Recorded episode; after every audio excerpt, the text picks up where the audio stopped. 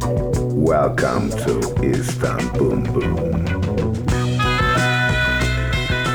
Hello, everyone. Welcome to a new episode of Istanbul Boom. This week's episode is really special because Istanbul Boom is liberated.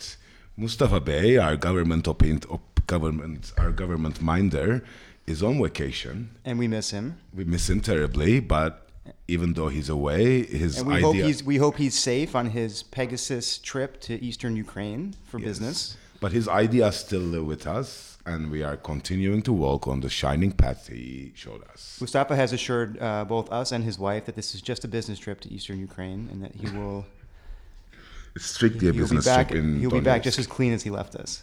Yes. So we are waiting for it for Mustafa Bey next week.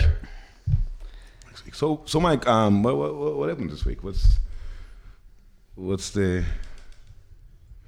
there's the refugee deal, right? The Turkey EU refugee deal. You're gonna force me to talk about this, aren't you? I will, yeah. You didn't introduce our studio audience.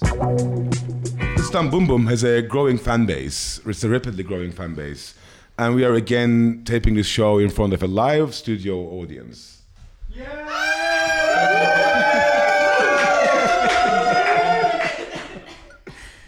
getting bigger and bigger. That's really grown from us just uh, echoing lone voice in the first episode. this time we didn't do special effects, a real audience. So, yeah, it's the benefit of doing a Since- live show. By the way, since is terrified to be on this podcast, we can bleep his, his name out later. Yeah. Our friend Beep. so, so the refugee deal, man. What do you think about this refugee deal, Mike? I mean, everybody's pissed at this. Everybody is like really angry. I don't understand why people don't like this deal. Do you? I just I. I I can't pay attention to the criticism because I'm just like at least they did something. Like I, I don't I, I, like I, I can't get mad at Turkey for for really anything when it comes to refugees when they've they've had like two million people here plus for for five years now, and at least like you know it's it, like it sounds nasty like a, you're you're trading a refugee for a refugee. Um, I mean, I'm sure. I mean, it's like you're it, it, it's ugly, But but, like mean, the I'm whole su- the whole thing is ugly. People drowning going to Greece is But, ugly. but also, like, I'm sure if you like listen to internal UNHCR talks, it's ugly too. You know, like, how are you going to solve the refugee crisis without actually talking about refugees? Like, it's yeah, I, people I mean, people were like kind of shocked when when the tapes leaked of Erdogan just like very blatantly using refugees as a, a bargaining chip. But like that's what they are. That's I mean that, it, it's a horrible thing, but that's what that's what's going on. You know, like th- that's definitely how people are talking about them. Or if they're not, I mean, Erdogan has the special capacity to be extremely blunt. But like uh, you know, that's that's what it boils down to anyway. I mean, I think one of the reasons And at least something got done. Uh, I, I think one of the reasons why people get pissed is, and I found this out through telling people that I don't understand what's wrong with this thing, and I've been yelled at. And Nobody, what- nobody, in, nobody in our audience agrees with us. I think. yeah. Uh, maybe they do.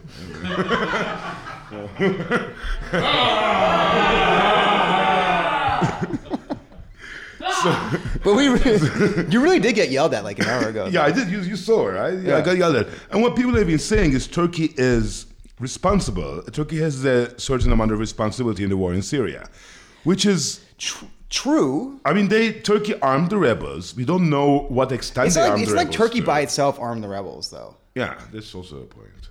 Like, if you read, if you read like, especially like the the um, the well placed intentional U.S. government leaks in the press, like they're always they're always making it clear that they that they were sort of overseeing that process.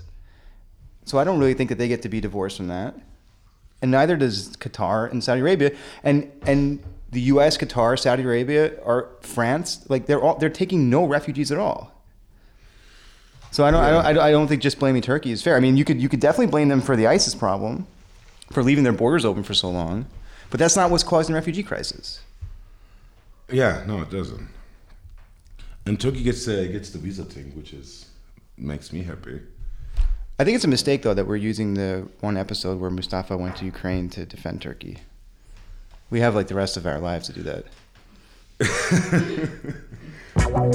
So our our guest for the week is, Bradley Secker, our really good friend, the most most fabulous journalist journalist around. Um, Bradley Bradley is doing this really good, uh, great project on on LGBT and the situation of LGBTs in the Middle East. Mm-hmm. So, what's what's up in It's, that it's. I- I'm always like fascinated by your work because it seems like it's like the most one of the most impossible things to report on in this region. Like I like I, I seriously would be shitting my pants to go anywhere near the Syrian border and start asking about that kind of stuff. It's just it's just not tolerated.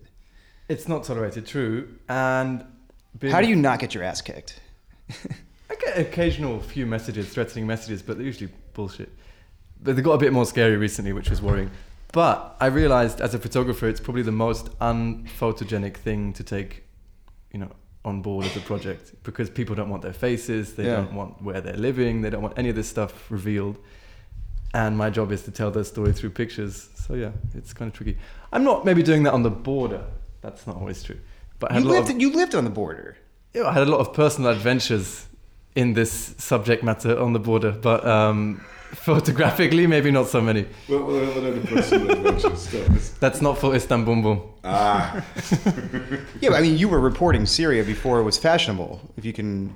Yeah, the you were- is, I mean, first- when when the whole when the whole wave of journalists got there in like summer 2012, you were ready. You already had an apartment and were living there. Yeah, yeah, yeah. Um, You're like the ultimate like you're like the Syria uh, hipster. Yeah, I was cool before it was cool. Yeah. I was Syria before it was Syria. And then, Actually, I and, then, and, then when Syria. everybody, and then when everybody got there, you were like, "Fuck this, it's over." Yeah, I'm done. Like Istanbul. this is move on. And then we all moved to Istanbul. It's like, where are we going next, bro? Um, yeah, it was 2000, 2008, my first Syrian trip. So, fuck the hipsters.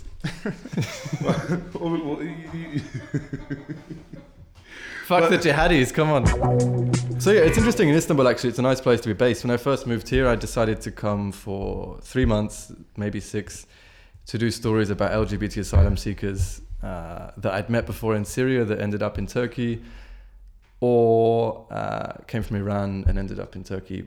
It's like a transit country basically for LGBTs before they go to Canada, the US, Europe. Um, then ended up staying longer because a million things happened in Turkey and, and the region around. But Istanbul now is actually quite interesting after the Syrian conflict happened because there's this sort of grassroots community, not just from Syria but from other kind of Arab countries, because they don't need visas for Turkey. They can come uh, visa free and stay here, and then if they want to go to Europe, obviously they go to Europe. But there's actually quite a big community of LGBTs in Istanbul that are making something for themselves. They're making a scene, going out, having a community. They have a network. There's Facebook groups. There's a radio station actually as well. Um, yeah, it's quite interesting in that regard. and how is they like, like? Is it e- is it easy for them in Istanbul or is it? I think it's easy for them in places like Taksim. Half of Istanbul is completely homophobic or transphobic, and the other half is completely fine. I got a message the other day, two days ago, for example, a friend of mine telling me that he's been beaten up, he needs to go to the hospital. WhatsApping me pictures of him beaten up on the face. It's a homophobic attack, right? So these things do happen. On a serious note, on an optimistic note, like yeah, it's it's completely fine. People are free here; they can express themselves. They have a community, have these organizations. Every Sunday they have this tea and talk thing, Shayo Heki. So it's uh, yeah. Would you say that they have LGBT together? Yes.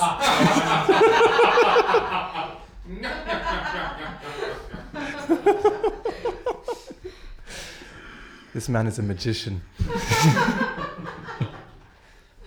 We have the world's foremost expert on puns. Yeah. No, no pun intended. He's I've, I've actually been watching him bite his tongue at least five times already. Really? So, yeah. This is him Release them. I can try. Well, no, give it a little bit.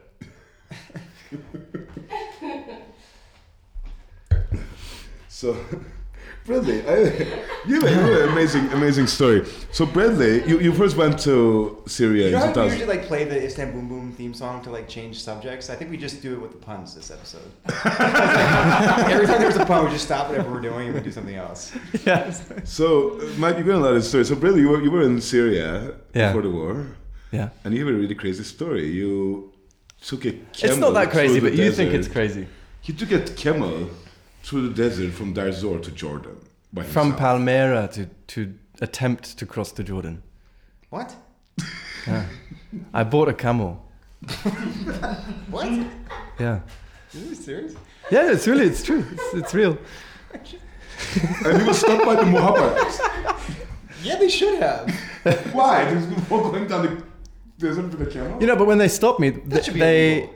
They actually thought I'd defected from the British military in Iraq and had smuggled myself over the border and was What trying to. fucking year get did they think it was? It's like they- It was 2008. there were still Brits in. what year Uh, did they think it was? oh, They're like the cam- one of one of their camel division is. is it's straight, just lost over the border or whatever with Iraq. But the thing is funny thing about you buying the camera, right? Because when you buy, everybody I- thinks hold on a you. second. You can't. What? No. Can you just I've got how great pictures. I can send you pictures. But why? Were, what were you? Were you a journalist or were you just like a? I was taking pictures. That, that's. That's you know when you tell that to Mukhabarat, that always works. By the way, Yeah. Oh yeah, taking I'm just a man with a camera and a camera. Don't mind me. Actually, the camel trip was more like I just want to get away from civilization and be in the Syrian wilderness by myself. That'll do it. Yeah, it was lovely. I met some lovely Bedouins, and uh, they hosted me. They fed me. I uh, yeah. There was no background check. Did you blend in like a cameo? Dum, dum. Yeah. So, so Bradley, so I know this story, and Bradley is being shy for some reason. So you first you try to buy the camel, and everyone thinks you just want the camel ride for five minutes. Yeah, because it's Palmyra, it's a touristic place, right? They just thought, oh, this you know, this bloke wants to ride a camel for five, ten minutes around the ruins. And I, I kept saying, no, no, I want to buy the camel. And then they, they didn't really get it. And then I was, you know, I thought, let's find someone that speaks English. Uh, found some guy that spoke English, who actually now I've met again in Istanbul. It's a very small world after six, seven years. Um, who then realized, actually, I do want to buy the camel. And took me to the camel market to buy the camel. There's a camel market. Yeah. They wouldn't sell you the one that was. Fucking- do you know that- decorated and carpet? Camels are first, camels are fucking terrifying. Also, They're fucking expensive as well. Bite your head off too. About much two was thou- the camel? About two, I think it was roughly about two thousand dollars. Did you know what you're doing? How much is the flight from Palmyra to Japan? No, no. To, to cut the story short, in all in all, after selling it, I I, lost about it. three hundred dollars. So I it was not. I- It's not such a bad trip. It was a good business. I never realized what a, what a There are more details he's not telling us. There's one part that you told me, I remember, that you are riding it, the Mukhabarat comes and tells you to ride it along the highway. yeah. And you're like, no, fuck you, the whole point is I want to ride it through the desert. Yeah. And then they followed you with a motorcycle. Well, they didn't follow me. They, were- what they, they, they kept re- reapproaching me, several points. They'd be like, "Mm," and then they'd come up to me and say like, "Road, road, road," and then I'd say, "Okay, tamam, tamam," and then you know, I'd go along the road. They would go, "Road, you," and then I said, "Yeah," and then I would just go like, and then they would come back again. This happened for like two or three days. I had an adventure with uh, with a Bedouin as well. That was quite interesting. So I told you this just now on the balcony overlooking the Bosphorus here in uh, our bunker. Yeah.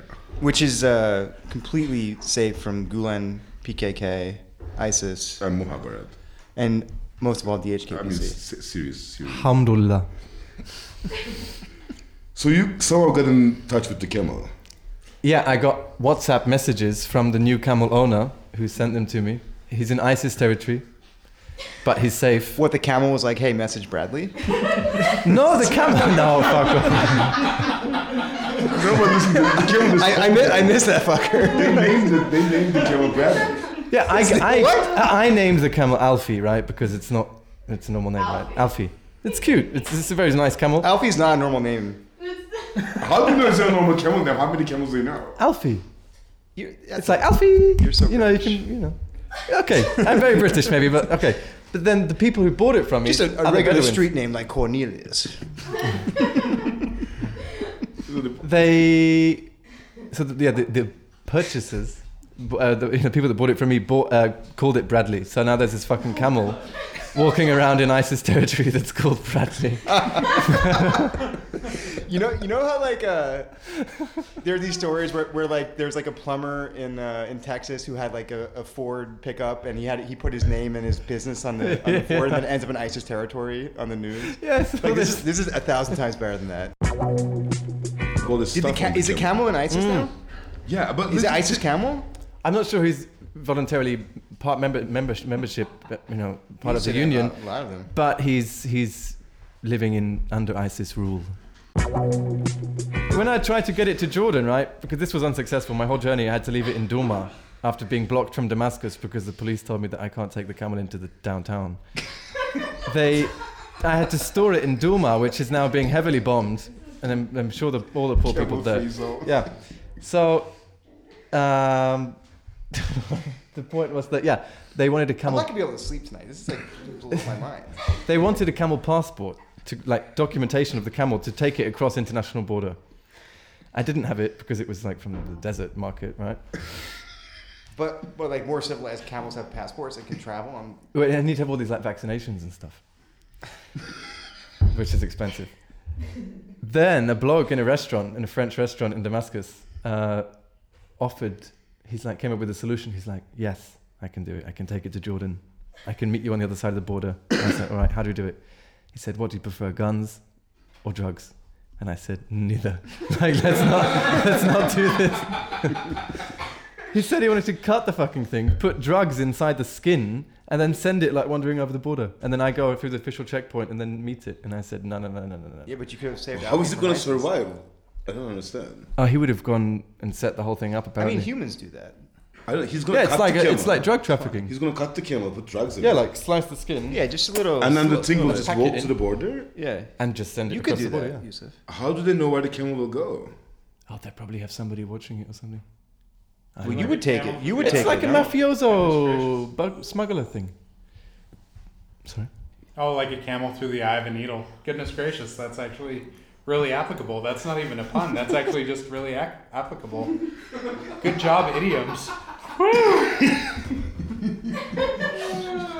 Sorry, that actually really like that wasn't even a pun. That actually just really worked. Oh man. All right. All right, everyone. now we're having a little break. Um, here's our song for the week. It's Benim Adım Zeki Müren by the great Zeki Müren. Enjoy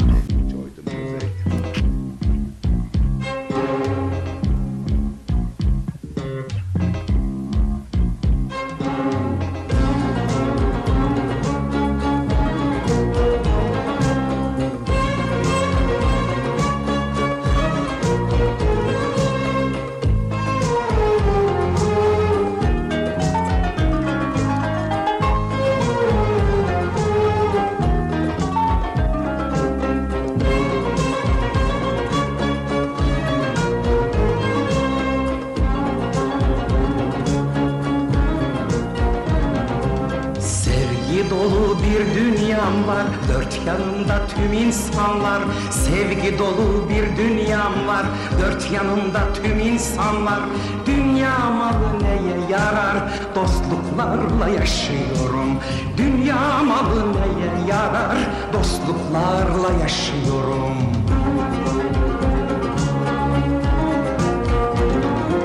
Şiirlerde, romanlarda Şiirlerde, romanlarda Gelmiş geçmiş zamanlarda Gelmiş geçmiş zamanlarda Tamburlarda, kemanlarda Şarkılarda yaşıyorum Tamburlarda, kemanlarda Şarkılarda yaşıyorum. Sevgilerden akışlarla Mutlu mutsuz bakışlarla. Sevgilerden akışlarla Mutlu mutsuz bakışlarla. Kalpten kalbe akışlarla Alkışlarla yaşıyorum.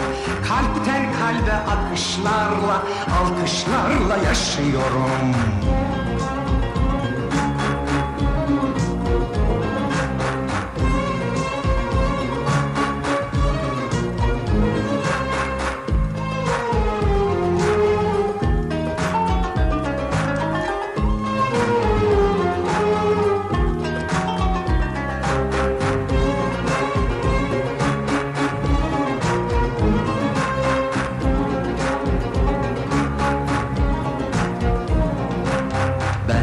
sevdim bir zamanlar içimde bin hatıra var.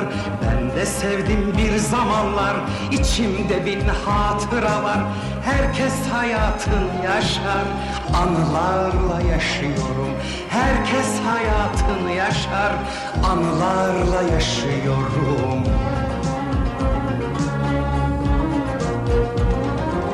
Ne köşklerde ne sarayda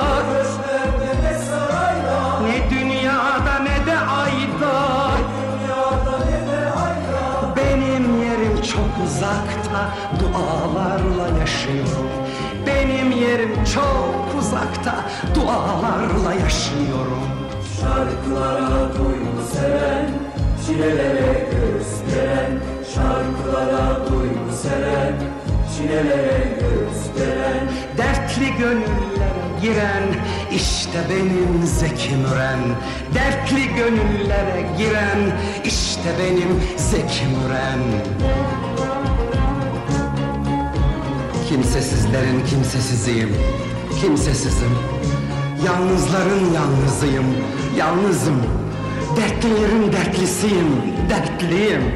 Aşıkların aşkıyım Aşıkım İsmim Mesut Göbek adım Bahtiyar Yıllarca hep böyle bildiniz siz Mesut Bahtiyar'dan şarkılar dinlediniz So that was the legendary Zeki Müren. Yeah, that was. so, so I, I- think we're gonna go back to the camel because this story is even better than like Mike taking. It's better than like anything I've. Fire questions, come on. What do you want to know? So know? this was a ten-day trip. it's about 10, 11 days, yeah. You and the camel on the desert. Mm-hmm. And you were navigating with Google Maps or, or what? This is pre iPhone, well, pre Bradley can afford iPhone. so this was with a with a compass. No. Very easy. Basically, the road runs you- did you- southwest. Yeah. If you head south for a few days and you head west for a few days, you'll find Damascus. Any problems? Go directly north and you hit the main road. Now I know. Now I know why can't understand directions. By the way. Just go in this general direction. Hopefully you find it. As legend goes, you'll always Damascus will always find you. You'll always find Damascus. It's fine. So, so they tried to steal your camel at some point. Yeah, and the fucking Bedouins tried to steal the thing. How, how did that work? After like day four, I think word was around that there was a, a Yabanja with a camel. So they came with a truck with food and water on it, um, trying to be friendly and schmooze me and whatever, and I was not buying it. I was like, something's up. So they had two trucks actually, one with the food and stuff, and one with guys. So, and they all got off, and they would like. There's instructions about how to make the camel sit down, how to make it stand up, blah blah blah, and they knew all this shit. So they tried to do the the sit down one, to then I guess grab me off What's it, it, how do you how do you get to sit? which is gonna sound lovely on radio, I'm sure. That's an exclusive for a Stan Boom Boom. Um, What was it? not again. What are you doing? What are you doing with your hand? You have to like tap. It's a stick. There's a stick. You have hit to it? the stick on the floor. You hit the Go- camel? No, on the floor. Tap it on the floor and go like. Yeah. And that noise makes it want to sit down. It's an automatic. uh, Yeah. It's an automatic camel. It's like a or a like, stick it makes its legs bend. Yeah. If you started whacking a stick in front of me on the floor, I'd do whatever you say. Yeah. I had like I had a cane with a little curly top. Yeah. I'll have to show you pictures. But look, so they tried to make the thing Alfie sit down. I was kicking him to not sit down to stop this knee jerk reaction to this horrible noise. And he didn't sit down. And we walked off into the distance. So I don't, I don't know. They're like trying to steal your camel, but why didn't they just like pull a gun and said, "Get the fuck off"? Well, the they camel." took mobile phone videos of me. And Maybe they just thought you were amazing But why did they bring food and water? to help you. Because you were a, a, 'Cause for- you a foreigner in the desert with no idea what you were doing. Maybe. It was a win-win situation. No pun oh. intended.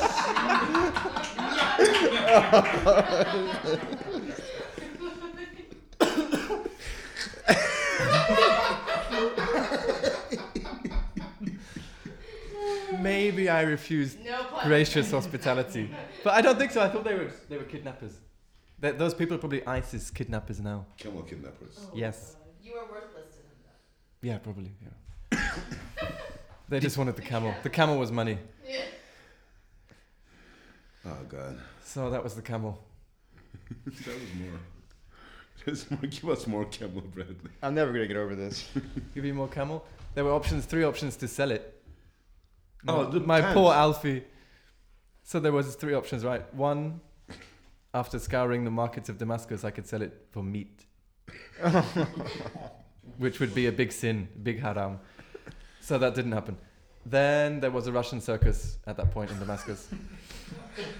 so they offered, they offered to buy, but the condition was they wanted a two humped, not a dromedary, and I had a one hump.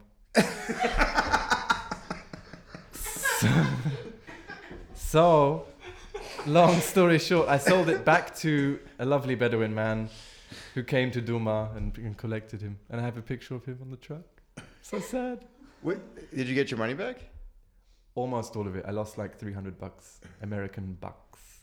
It's not bad. So, so It's you- not bad. So you, you were trying to buy a tent, right, in Damascus Yeah. after the selling the. After I'd bought the camel, Oh, I'd gone through training from a 15 year old boy who's now living in Istanbul as a 19 year old man. camel riding. 20 year old man, camel training. Uh, and the Mukhabarat tried to steal the camel at that point. We had to hide it in the ruin, the ruins of the now destroyed Palmyra. Fuck ISIS. Yes, Why was it? because the foreigner was apparently not allowed to own the camel. But why were they trying to steal it? Why can't a foreigner have a camel? Couldn't they just arrest There's no it? paperwork. It was all, it's a cash black market deal, right? the tent. I went back to Damascus, bought some supplies and stuff like shitloads of alhamra, cigarettes, whatever. Tried to buy a tent for camping. No one in Damascus seemed to understand what a tent was. So I was drawing like a stick man laying down like that, and then with like a thing over the top, like a cocoon. And they were like, uh and they thought I wanted to buy a coffin. they were like, "Oh, somebody died!" Like, no, no, no, no, no, no, no. I was like, sleeping, sleeping, and then you know, drawing the stick man like this, and they were like, "Huh." And they just did- really did. No one got it. And then I finally found one which an old Haji had used to take to Mecca to camp on his Hajj. So I found one. It's a it's a Haji tent. Were you like, so you were just sleeping in the desert every day? Yeah. No, one day I slept on an olive farm with olive farmers, and one day I slept with farmers. It was like Noah's Ark. There was a donkey, camel, sheep, two dogs, some people. It was brilliant. But the rest of the eight days you slept on the desert. Yeah. What do you do with the camel when you're when you go in the tent? It just stays. Tie one of his legs up, and then he hobbles around on three, and he can't run away. Are you serious? yeah, that's honestly what you do. you were tying the camel to itself. Just tying one of its front legs up like this. Those things are huge. Yeah, you just grab its leg, whack the thing up, and put some rope around it.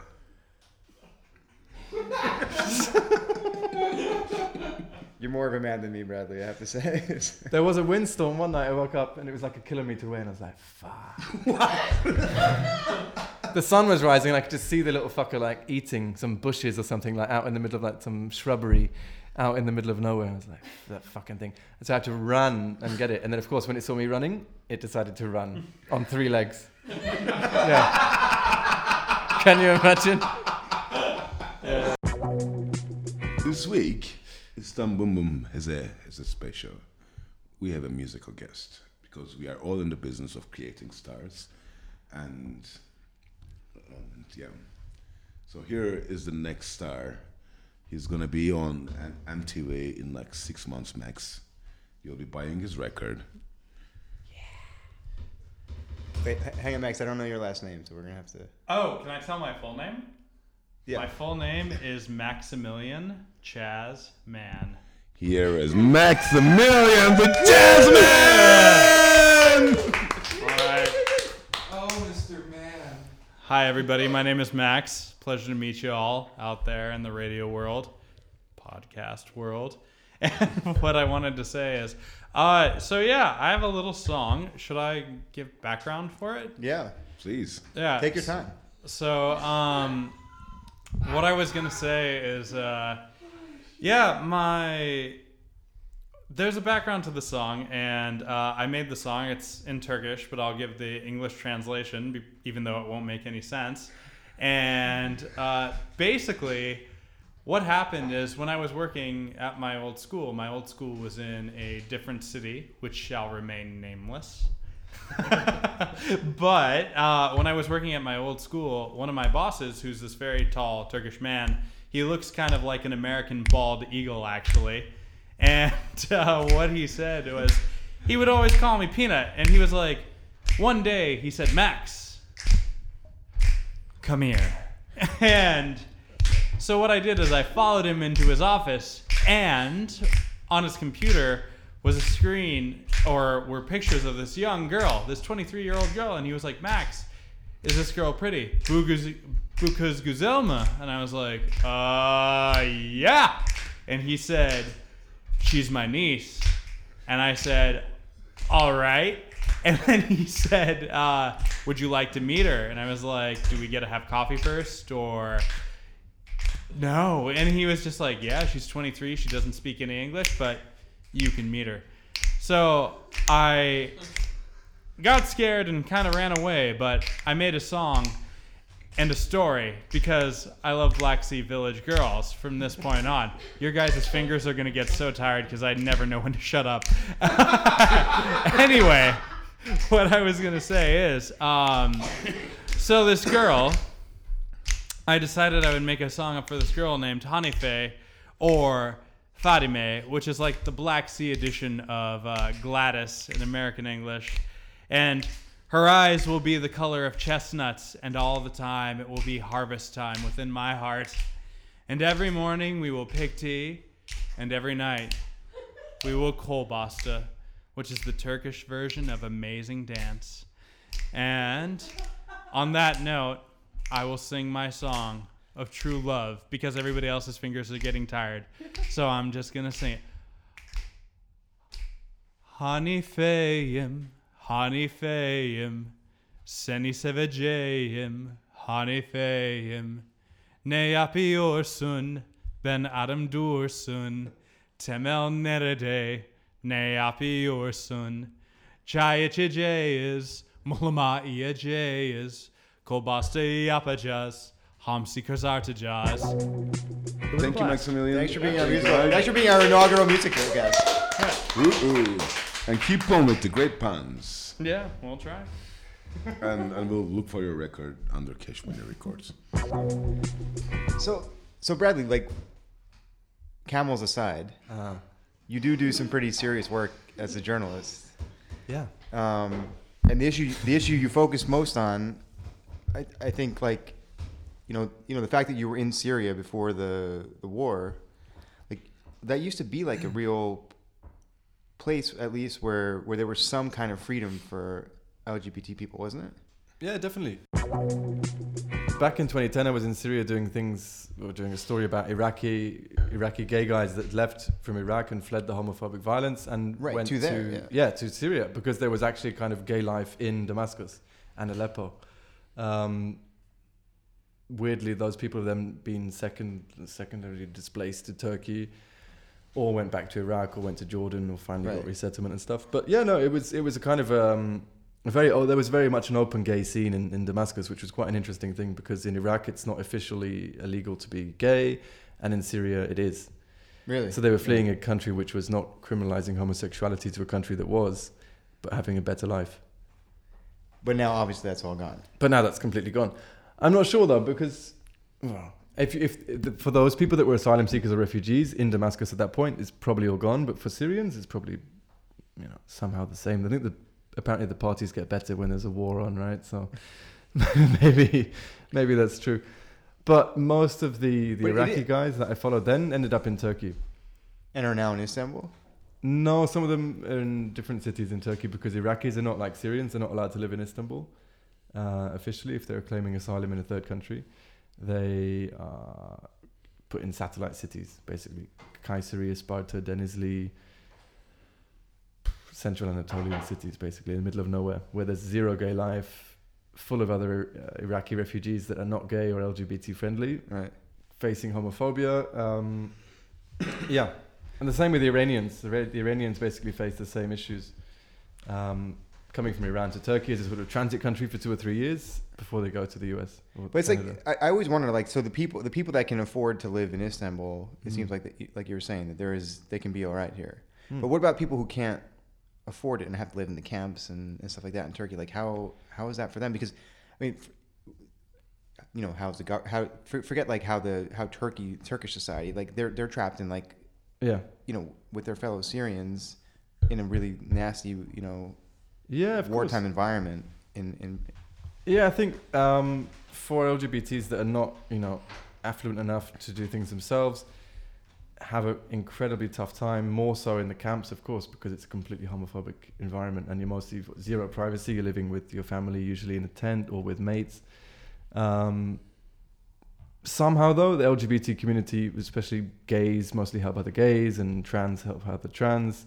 It's not really an LGBT family in that sense, but it's you know the gays help the gays, the trans help the trans, the lesbians help the lesbians, and most of them will come to Istanbul if they're kind of they're comfortable with themselves and their identity. It seems like most of them, either, or even in Antakya, for example, even those even people without the means can somehow Mm, in Hatay, for example, like gay, gay gay guys I know have got other guys out of the camp and given them, you know, recommended them for jobs. It's complete nepotism, but I mean that's how it works. Like the gays are recommending the other gay guys for the job, mostly also because the boss is gay, for example. Maybe it's not the best situation, but it's a way of helping each other, and that's what I found mostly in my travels and my work. And that you know, LGBT people always help LGBT, LGBT people out in the Syrian context, it's also true. Like in Right. Antakya, there's quite a gay Syrian scene, um, and of course in Istanbul. What What about like elsewhere in the Middle East, like with everything just in, in chaos, really? Yeah, I mean, the Arab Spring didn't really bring that many great things for LGBT people. Uh, even if you look at somewhere like Tunisia, recently people have been imprisoned for homosexuality, or you know, Egypt, it's a complete disaster. Yemen, Syria, I mean, Lebanon's also facing its own issues with LGBT people, but it's it's far more pro- progressive than anywhere else. Um, Jordan's not really great. Iraq is still a complete nightmare. Um, it's it's not really looking great. But what what I find s- sad is actually the kind of ev- evacuation of LGBTs from the whole region to Yeah. North America or Europe. It's like that's the only way they're going to live is just to evacuate them all because they're now classed as you know vulnerable people under the you know special people that you know David Cameron for example is saying oh yes we'll highlight LGBT cases and that's also why we'll bomb ISIS Right. when I've got two friends that are actually in Britain, they made it illegally from from from Syria to Istanbul and then to the UK illegally through Calais and everything. And they're telling them that they might be sent back to Croatia because that's the first country they were uh, registered in in Europe. Uh, So David Cameron can use the premise of, of gay rights to bomb ISIS, but then not give two gay Syrians asylum in Britain. This kind of stuff I find really hypocritical and really uh, sad. And the same with Iraqis.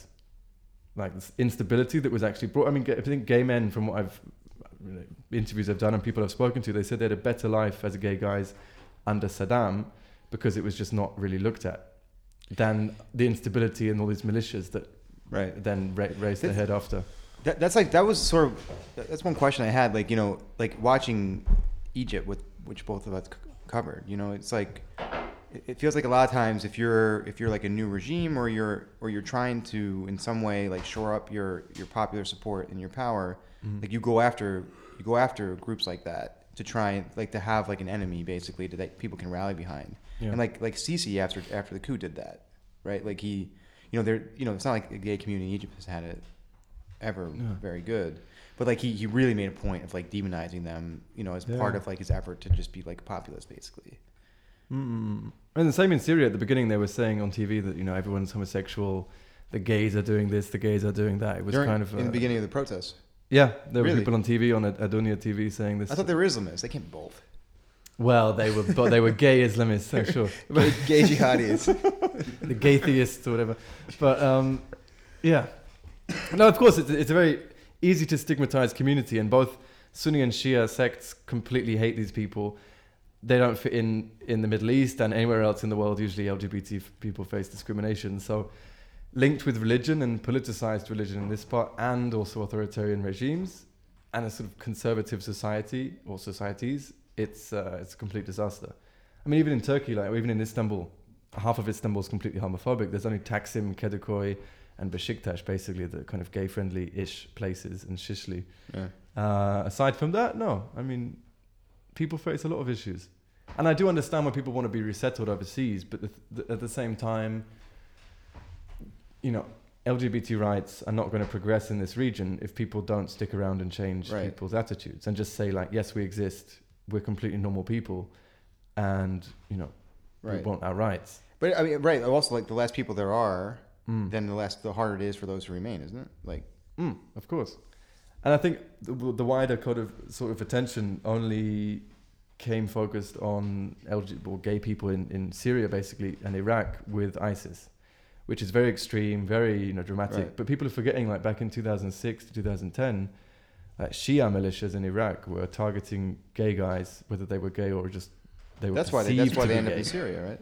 Yeah, that's why all the Iraqi guys left to Syria, and that was nothing to do with ISIS. These guys were Shia, and um, you know they were funded by Iranians and things, and all these mullahs who put fatwas on, on homosexuality and things. So it's a big mess. It's not like one place accepts and one place doesn't. It's like a kind of a blanket, a blanket ban. But at the same time, there are pockets of life that happen, Yeah. and it will always happen. Gay guys will always meet each other. Uh, to be trans in this region is a complete struggle for your existence. And even in Turkey, for Turkish trans people, Yeah. it's a complete disaster. There's trans murders happening almost on a monthly basis, uh, either by their clients or people that have sex with them and then think that they uh, and easy to get away kill with them. too, right? Yeah, and the people don't seem to prosecute it. The Can't- police don't really care. Yeah. Yeah, yeah, it's sad. Yeah, in Iran, it's an interesting case because um, you can being transgender is not illegal; it's completely allowed, and they'll, they'll pay for the sex change. But um, being gay or lesbian is illegal, but only if you've had sex witnessed by three people, which is basically The best sex. which is the clearly the best the best kind of sex. Yeah, but also in Iran, I found that when I was there back in 2008 or seven or something, um, there was also a big gay scene, but it's also completely underground. Like it's house parties, the same as it was kind of at some point in Syria after these raids started happening in parks and things. Um, yeah, it was you know people's houses and Yeah, I, I think there's a strong LGBT movement in the Middle East. I just I agree with you. It's completely underground, and I think that for a long time, you know, government, local authorities know where it's happening and know where these people are, you know, mobilizing or convening or meeting, and they will ignore it until there's like a, a moment where they could use it politically, like in Egypt, where there was like Yeah. I think sometime last year, I don't remember when, where they went and raided a bunch of parties that would happen all the time. Mm-hmm. And so many people were arrested. And from the audience, ladies and gentlemen, the great Raja Althaibani interrupting. Yeah, and I think a lot of things in Egypt, like in other regions and other countries in the world, like homosexuality has become more about the sexual act rather than the identity of just somebody that loves somebody of the same sex, right? And then it's demonized from the society and whatever else. Culturally, it's not accepted. It's seen as dirty and blah blah blah. And then it's taken out of you know way out of proportion. And then it's you're the result of all the problems of the society. It's because you're having sex up the ass or whatever. Yeah. That's it. Yeah. It's you. And even for like as an Arab woman, Ah. as a Yemeni and an Arab woman, like even I'm straight, and for us, it's like sex is a topic that's very taboo. You never talk about it. We never talk about it. You never do it. You never have sex until marriage. If you do, you never talk about it. You never say it. Um, but I think this is a reason, and I'm, I'm not sure because I'm not from Iran, but I think this is one of. I, I think you're exactly right. Like this is one of the reasons why the government would say we will we will pay for any surgical procedures or anything or any surgeries to switch your identity and like make you a man or a woman versus openly saying that you're a man having sex with a man or a woman uh-huh. having sex it's more about identity versus sex But it also was a, a fatwa issued by Imam Khomeini. There was a trans woman that lobbied him, and he then gave in and said, "Yeah, okay, you can change your gender. You can have the sexual reassignment surgery." So that's how it happened. It was from one one trans woman that lobbied him to hell, and then he issued this fatwa and said, "Yes, you can have your, your, your sex change surgery," and now they fund it. But the thing is, there's also a complica- complication now where they're saying that gay men are being forced into having sex change surgery, and lesbian women are being forced into the sex change surgery. I'm not sure how, how much that is true, but um, you know, if if you're a gay man and you you know you have a psychologist or something, they'll give you the electronic the electric shock treatment thing, and they'll say, okay, you're gay, so actually you want to be a woman. wait what electric shock i'm just But they give them like this gay electric shock therapy when they look at pictures, and they But then, then you won't be gay anymore. no, you'll be a, a woman, a straight woman Yeah. that's attracted to men, but genetically you'll be a woman. This is what this is like. There's an accusation against the Iranian government that they're doing this on a larger, widespread scale. I'm not sure. Yeah, like forced, forcible sex changes. I'm not sure as to how much that really happens and how much that's kind of Orientalism going over the top with the Iranians are doing this. Honestly, there's a huge network of there's like an established network of refugees how to come out of Iran to come to Turkey and then go to Canada mostly, sometimes the US. I don't see why if someone's got the knowledge of being gay and has a gay community in Iran, why they wouldn't know about that sort of railroad in that sense to come to Turkey. Iranians don't need a visa for Turkey either, which is why partly why this LGBT scene in Turkey and in Istanbul's like growing so much because of this visa-free policy for Arab countries and Iran. Um, yeah, it's a, it's a growing place for the for the gays. I, I, I have one question for you actually. Mm. So, like I, I, I I remember like um, I think it was two or three months ago, the UN was saying because because I think in the U.S. and, and other Western countries like gay rights has become like a very easy political topic, right? Mhm. Like it's like the, it's like um, if you want to score political points, it's a good way Yeah, to do it's it. like the new black struggle of you know this this Right. century, this generation. Yeah. So I think, and I, I think you, I see politicians jump on it all the time, and Mm-hmm. and then especially like in the U.S., right? Like they always project that internationally. Um, and I remember like a few months ago, the UN was was saying that they were going to make a big issue about um, gay rights in Syria or like protecting gay people in Syria Hmm. or LGBT people in Syria, and and I and and I, they were going to focus on on the, on ISIS territory with that, right? And I, to me, like I, I, I saw it like as a, a possible, like a, almost like a media stunt, right? Yeah. Like what, what, what are the two things that are just guaranteed to get you media attention, like ISIS and LGBT rights put Mm-hmm. together? But it made me wonder, like, that's my question for you, like, what is the appropriate response or, or act, plan of action, if any, from, from like the international community to, to this issue in, the, in, the, in this region right now? In regard Like, to what- what- ISIS, no, in general, like what? Oh, in like, general. what, what, what, with ISIS, but then also in general, like what? What should people? What what should governments and groups like the UN be doing, if anything? So, for whatever my opinion's worth, what's happening now is the complete evacuation. Anybody that registers with the UN HCR or the UN, you know, the IOM or any other organization and says I'm LGBT, they'll put them on a resettlement priority and they'll be shipped off to some other place. Fine, I understand the risks. What maybe I think should happen is supporting of more grassroots organizations. There are there are organizations, there are some here in Istanbul that are run by people from all over the Middle East, from like from Morocco all the way over to Yemen and further afield, right? A huge different range of, of nationalities, all Arabic speaking, that are, you know, growing this sort of community here and helping each other out, looking for jobs, looking for accommodation, things like that. Through things like that here in Istanbul, in Tunisia, in you know, the whole region, in Egypt, in Lebanon, in Jordan, wherever else. That's the only way I think people can have kind of a change mentally. And things like friend of ours are doing, mutual friend of ours, you know, an online magazine, you know, focused on the LGBT community in Arabic. It's online, it's free, it's accessible to everybody, it's in the language of the people. It's spreading information, Right. news, and it's also kind of topical and funny. Those kind of things will change public per- perceptions of things, but I think it's it's such a long way off. Like honestly, it's Even uh, in pop, in pop culture too. yeah. I mean I mean, think that's the, the number one Yeah. goal because in, po- in like Middle East pop culture, even just in TV series or anything, if anyone does refer to like if there's any gay character in any soap opera or series, Hmm. they're actually you know they're degraded. Like it's it, it- it's it's awful.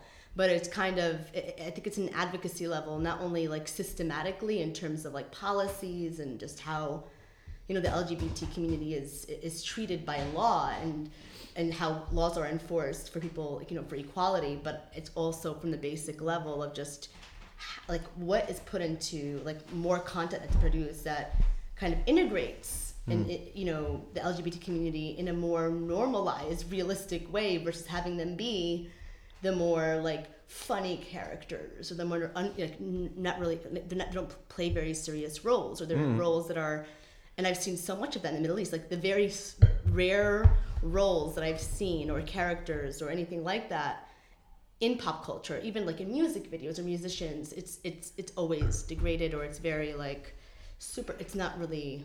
It's not substantive. Mm. You know. But Yeah, there's a long way to go. I mean, in pop culture in society and whatever in politics and law and legislation and things, there's a long way to go, Mike. I don't know. It's a big question. What can be done? I think just supporting supporting individuals, No, I- I- supporting grassroots organizations, like that's that's that's what I'd say. Yeah. No, even baby steps. I mean, I just Yeah. I almost felt like when when that debate. I don't know if you remember this specific debate, but like when the UN was debating that, I almost felt like Yeah. you're gonna make it worse. Like you're gonna. Oh, they're like- raising the like- profile like- of it Like, so yeah, much. you want you want to you want to specifically call on ISIS or you know condemn ISIS for attacking LGBT people. Like that. Like what possibly could that accomplish? You know. No, of course, like ISIS it- is doing this to provoke people. Like in the same Right, year that the USA legalizes gay marriage, like they're throwing people off buildings and filming the fucking thing. Right. Like, come on. And the UN's gonna like make a statement against it. Like you're just. Mm. That's why I'm asking. Like, yeah, like I, I think the, the your answer makes sense. Like, yeah, focus on small local initiatives that actually Yeah. affect people in a positive way. That are, instead of just you know yeah. Getting publicity off. And of also yourself. stop the stigma of HIV. I mean, I hate to talk about HIV like it's a gay only thing or an LGBT only only thing, but it is very much more prevalent in the LGBT community, especially in the Middle East. Like, I've had uh, several, I know several people that are, you know, friends here that are HIV positive, and it's it's it's uh, it's something that you really need to be aware of. And even with heterosexual people, it's not spoken about. So with gay people, forget Yeah. it. It's just not going to be not going to be discussed. So there's so much, there's so many layers of stigma. There's so much stigma to kind of get through. I think it's a tough, a really tough thing to face. Yeah. Good luck, Middle East. honest answer at least. That's, uh, that's, yeah. All right, everyone. Thank you, Bradley, for coming up. Thank you, Maximilian. Thank you, Raja. I have a sign up. Thank you, all our live audience. Um, thank you, all our live audience in this room and also the crowd. That's it for the night show. See you next week, everyone. Uh-oh. Cheers, guys.